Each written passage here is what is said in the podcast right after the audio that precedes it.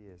Um, yes, I work in uh, astrophysics and I work for the Zooniverse. And uh, the Zooniverse is a collection of projects, which I will explain, where we, we are trying to crowdsource research. And sometimes people call this citizen science, but I'm just going to call it the Zooniverse because that's what it is.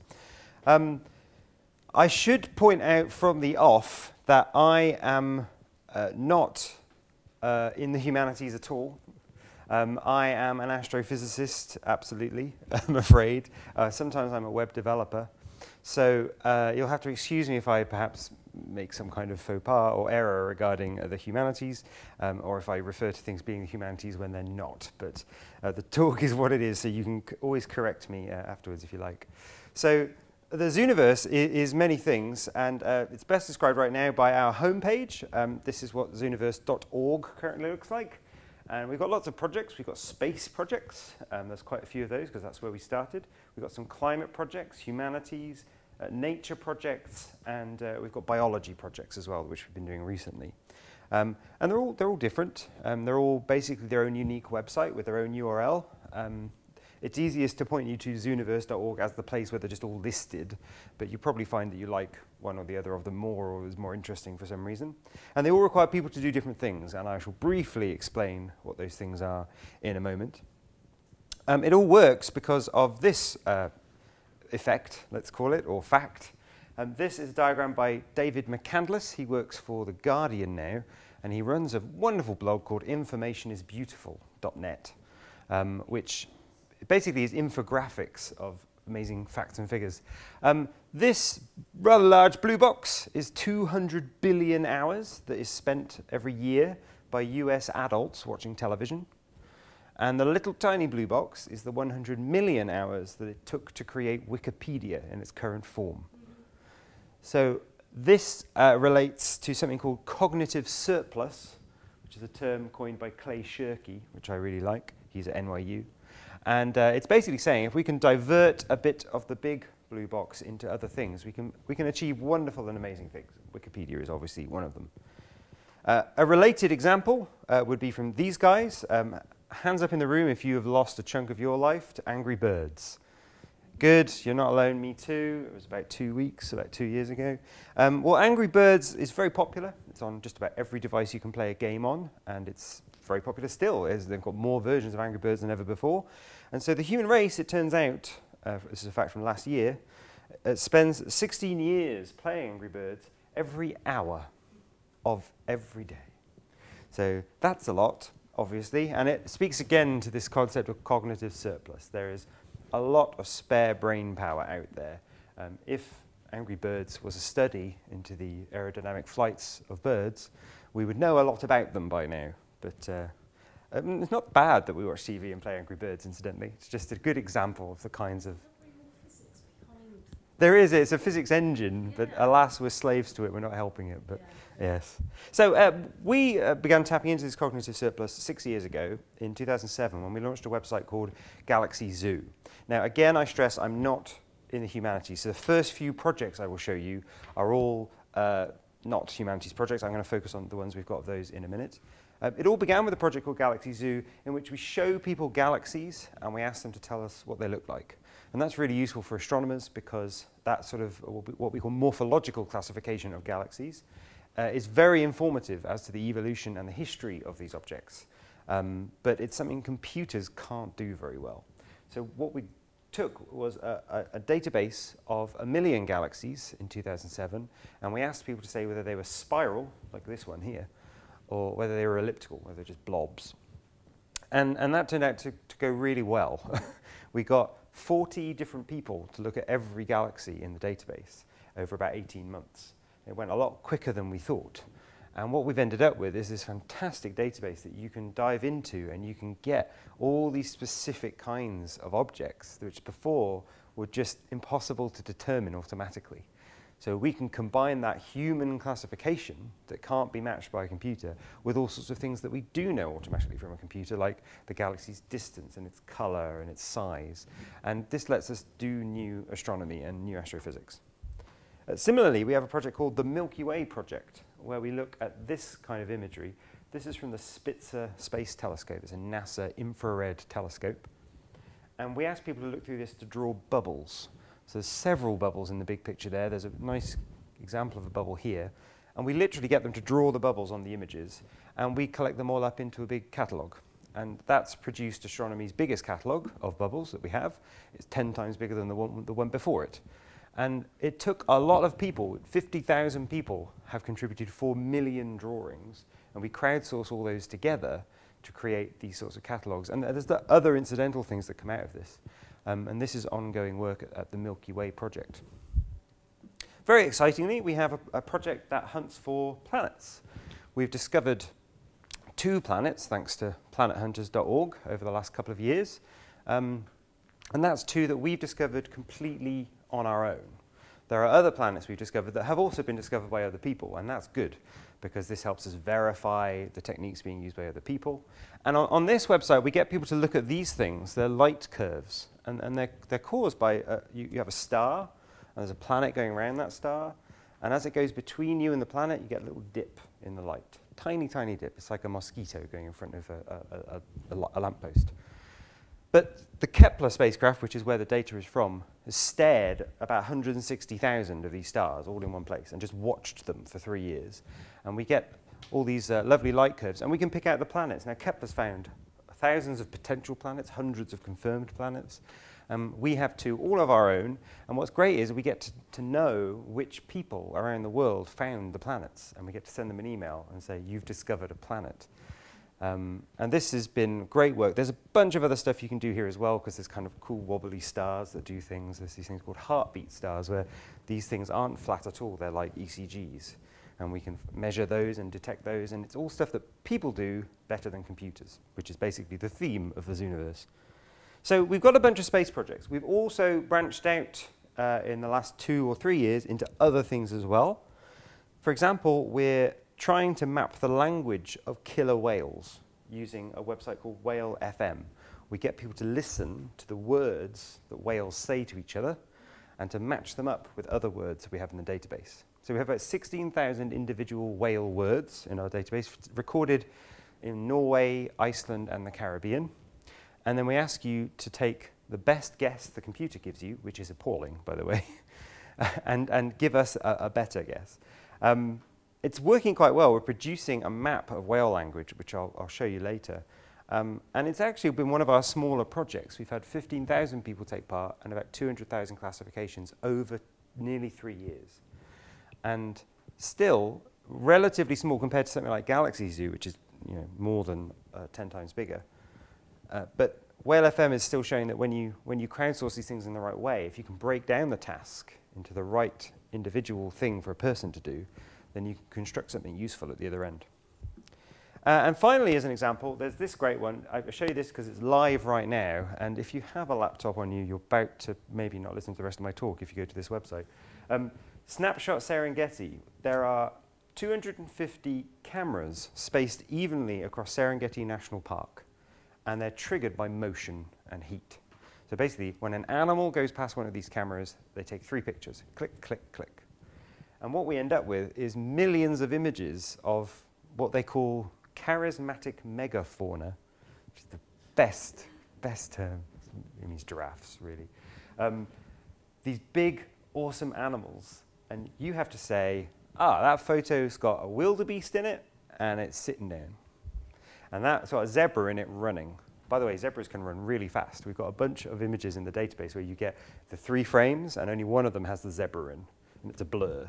So, um, Snapshot Serengeti is absolutely excellent. It's recently had an influx of new images.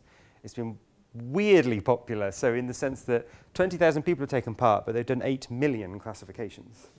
So people doing a lot of work on Snapshot Serengeti. And what's cool about it is we know where all the cameras are, we know when all the pictures are taken. We can literally see the animals migrate and move around Serengeti National Park. And it's being done because we need to understand the ecology of the way the animals are interacting with each other. And I can talk about that afterwards at coffee. It's a really interesting problem. But these people came to us with these images and said, You can surely help with this. We just need really good interface, a really good website that catches people. And it turns out we've gotten good at doing that. These guys had a really interesting problem to solve. So we've got a bunch of projects. Um, the 200 billion hours that US adults spend watching TV, we have our own way of figuring this stuff out now. So last year, people spent 52 years on the Zooniverse.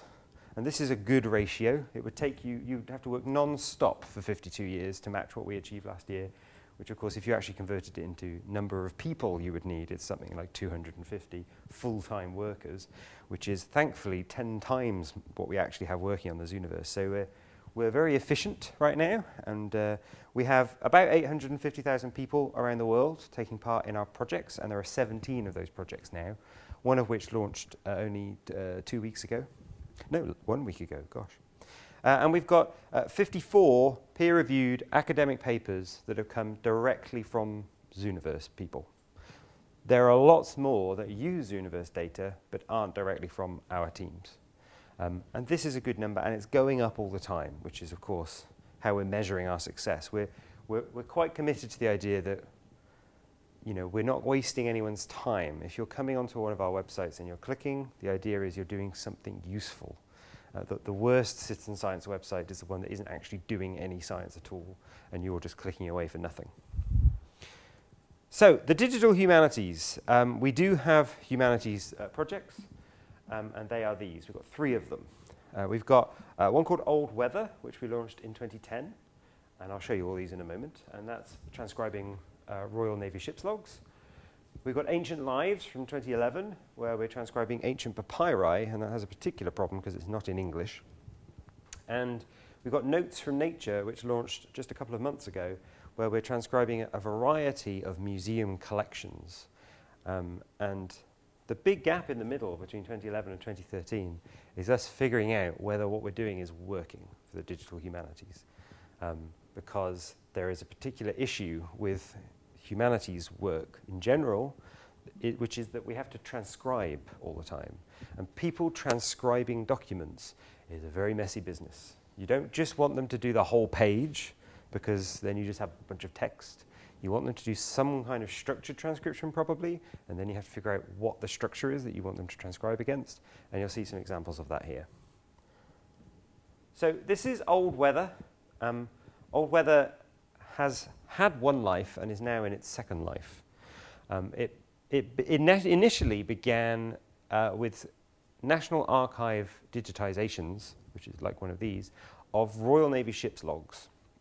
And we showed people those ship's logs and we would say to them, right, there are weather observations written on this page and we need you to find them. We know they look like this because there's a certain form to the, to, so the, these are weather observations here, and there's another line here, and there are six lines every day. These come from the Royal Navy from around the time of the First World War, and they were on every ship, the officers were recording the weather every four hours, every day, for years. And the reason that's useful is the Met Office want this done. This produces, basically as a side effect, a a crowdsourced map of the world's climate 100 years ago, more or less. And we don't have data like that, and we certainly don't have it in the ocean parts of the world. The weather stations are generally on land. Uh, today that's slightly different, but certainly 50 and 60 years ago, is, which is about as far back as the data used to go, um, you don't have much uh, observations of the sea. And this isn't just isn't just being done over a long period of time, it's about 10 years, this period, and being done all over the world. It's being done with the same instruments by everyone. So this is calibrated data. And it's, uh, it's proven really useful. We're in, a, we're in a second phase now where we're getting people to uh, transcribe uh, American ship's logs uh, from a different period in history. This is from the 1890s and 1900s, more or less, and a little around then as well. And so we've followed this up. This task is much harder now. And if you go to Old Weather today, you don't see the Royal Navy ship's logs, you see the United States ones. But that's what the website looks like, and uh, it's a pretty friendly website. As you fill in data on the page, you get a bunch of context appearing down here, so you get to see where the ship is and, and where it's going over time. And we find that people are very good at doing this. This is a page of results from the data reduction from Old Weather. And what you're seeing here is every individual person's drawing of the box on the page. And because it's in order, we know which observation it was during the day. Each page is one day. And you can see only one person drew a box in a completely crazy place. And it's not that crazy even. And in fact, the computer can easily say, that one's, you know, one of these things is not like the other. Um, and it's that one. And the rest is very consistent and means that we re- therefore believe the numbers that are in them, and we can do other verification as well. Uh, professionally, they used to do this with paid transcribers, and they were paid two people to do it, and as long as they both got the same number, it was good. Uh, it turns out with Old Weather, we just need three people to do it to get the same result, which is fantastic, and they're doing it for free. Here's what uh, some of the results look like. This is a map of the world, and what you're seeing is each dot is one of the logbook pages, and the position and the date are obviously encoded on the page. And the color is the uh, air pressure, which is basically a measure of how good or bad the weather is. And you're seeing the ships move around. This is 1914 in the summer, so the First World War is about to begin, and you'll know when it does. There's the war. And what you're seeing is the area that these ships cover is enormous, and they go all over the place. They cover mostly the Atlantic, but the area up around here, of course, it's the Royal Navy, so they're, they're often around the UK, is covered in great detail. You'll see they, they zip around over the top here quite a lot. There's always someone in Hong Kong. They go around Africa and over to India quite a lot. And sometimes we get activity in the Pacific, although it's slightly less common. Um, we can do this for the, the whole of about nine years. And we can do it with a variety of parameters. And this data is being fed back into the Met Office simulations, and it's already useful. And it's all been provided by members of the public. So it's being fed back into this ACRE, the atmospheric circulation reconstructions over the Earth, which might have the worst logo I've ever seen. Um, it's certainly up there. The use of the papyrus font is quite funny. Um, the reason people did old weather, though, wasn't for any of that weather stuff. Um, only we think of it as a weather project. It's actually a history project for most people. And that's because alongside all the weather observations on every page is what is happening on the ship. And these are examples of the things that get written in the logbooks. There's two or three of these comments every day. There are people coming on and off the ship. There are interesting things happening. There's one here ship's company gave a concert for the HMS Triad. A lecture by the captain, subject to the evolution of man. Uh, this being Good Friday, sailors get a holiday. Uh, observed a comet in the sky eastward. That had a lot of our uh, you know, users on our forum going for it because a lot of them had done things like Galaxy Zoo and, and the other space projects. They were quite interested in that. They do a lot of concerts. Oh, this one here. Order to commence hostilities against Germany received. That's in a lot of logbooks, unsurprisingly. Uh, we can text mine all of that because people have typed it in for us. And so we made a treasure map. Uh, this was looking for the word overboard and it's all the points where there were pages where something was, went overboard. So if you want a galvanized hand bucket, there's probably one about there. I've had it pointed out to me that it probably floated off, but we'll ignore that fact. Um, we made this map, we were having lots of fun until we started seeing uh, things like this. Uh, people go overboard too. And this was one of the reasons we did Old Weather, was because there's a lot of information in these logbooks about sort of family history stuff. You know, we can discover uh, events that occurred that were simply registered as someone died on this trip. And now we can find the details. And so we have uh, family historians working with us as well. And so we're working with people to try and get this digitized data in a useful form somewhere online. And we think the solution is going to be something like ancestry.com or, or the, you know, the family history websites. There's a cool other result from old weather, which was this. Um, our users have a great habit, and this is something you see across sort of crowdsourcing and citizen science. Um, they like to just do things themselves. So they realize that the pages also contain the number of people on the sick list on each ship. So the number in sick bay. And they started writing it down, and they did it with a hashtag, hashtag sick list and the number. We didn't ask for it, but they did it anyway. And so then for a lot of the ships, we know how many people were in sick bay at any point. And this is the HMS Africa sick list from um, 1918. And you might spot something weird happens in the summer, um, and you might know that that's the Spanish flu. So this is a crew complement of 600. So virtually uh, everyone is in sick bay over the course of about a week. Uh, and we see this on all the ships. We see the Spanish flu come and go at different times, and they go into ports, and then they come out, and everyone gets the flu three days later. And uh, there's some interesting data there, which we never asked for, but this is the kind of serendipitous stuff you get from doing uh, stuff with the public. So that was old weather. A year later, we did Ancient Lives, and Ancient Lives asks people to transcribe this, which is slightly harder. Um, and these are documents from the stored in the Sackler Library in Oxford, and it's the Oxyrhynchus collection, which some people know quite well. Uh, Oxyrhynchus means city of the sharp-nosed fish, I'm told. And it was basically that 100 years ago, a couple of uh, Oxford uh, academics went out there and began excavating a rubbish dump from the city of Oxyrhynchus. And so they pulled out everything you find in a rubbish dump, so paper in this case. And so it was things like receipts and documents of all kinds, and tax documents and uh, legal documents as well.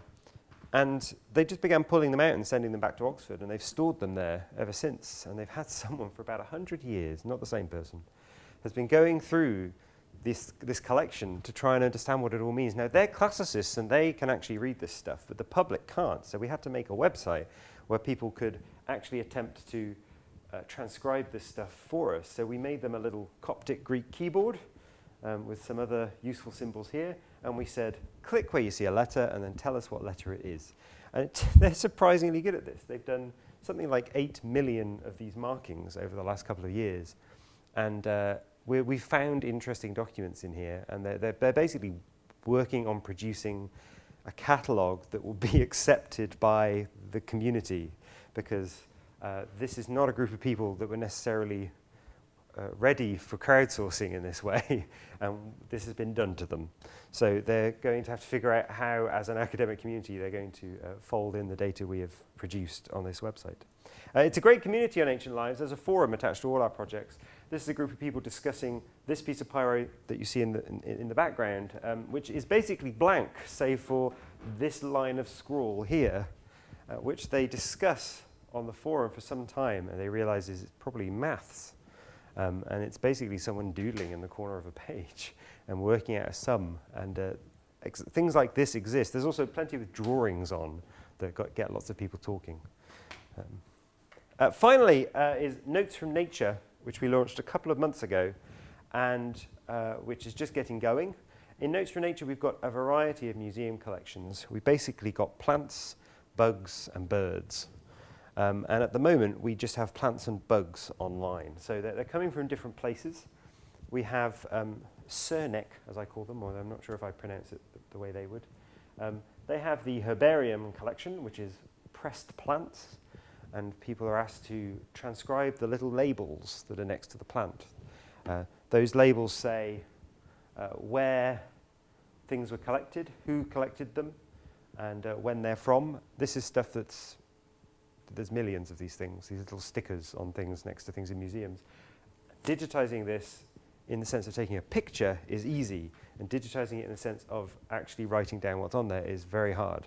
And so the public are underway doing this and categorizing all of this stuff. We also have the Calbug collection, which is basically lots of bugs on sticks. And bugs on sticks also have labels next to them.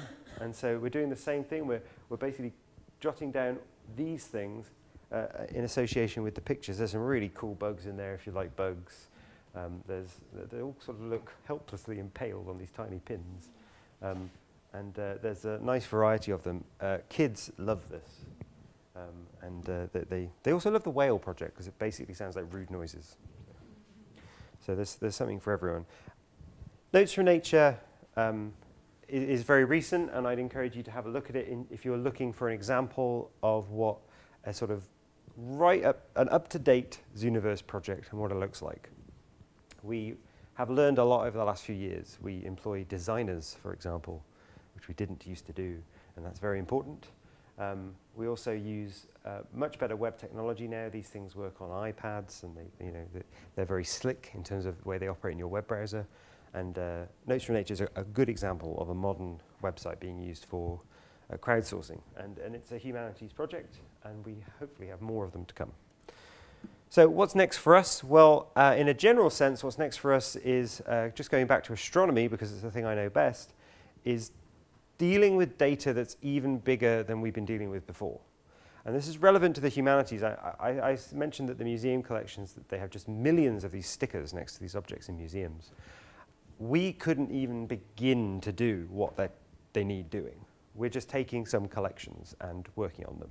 There's far more stuff out there than we'll get through in years. Um, and the same is true in astronomy. We've got this telescope coming along that's going to observe billions of galaxies. Now, we've gotten through millions of Galaxy Zoo, which has been fantastic. but they're basically going to, to just outdo us again and collect them at a much faster rate. So what we're going to do is, and we're working on this now, is we create machine learning code to learn from what people do.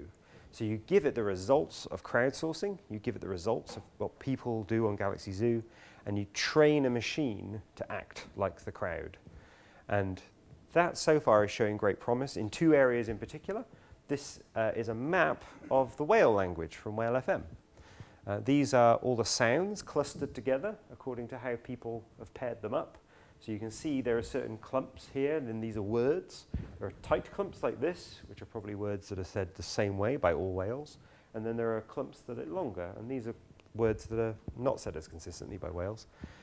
This map can be used to train a computer to try and have a go at taking over and doing the job itself. And that's showing good promise. And we also have this. This is a map of all the bubbles from the Milky Way project, the, the beautiful Spitzer project. And this is in color order, so you've got red all the way across to green. There's 4,000 bubbles here that the users have found. We can use this as an index card to tell a computer what a bubble looks like. And every one of these has a number associated, with it, which is how much people agreed with that being a bubble. So you can imagine if you show 50 people uh, something and they all take a stab at drawing it, then the variation in which they do that is a good measure of, of how easy or hard a bubble is to identify. And so we can get computers to deal with that stuff. And uh, again, this is work we're doing right now. So we've got 850,000 people doing 17 projects. I haven't shown you them all, but they're all at zooniverse.org. Um, I'm on Twitter if you want to contact me. I'm also just rob at zooniverse.org, and uh, I am happy to take questions.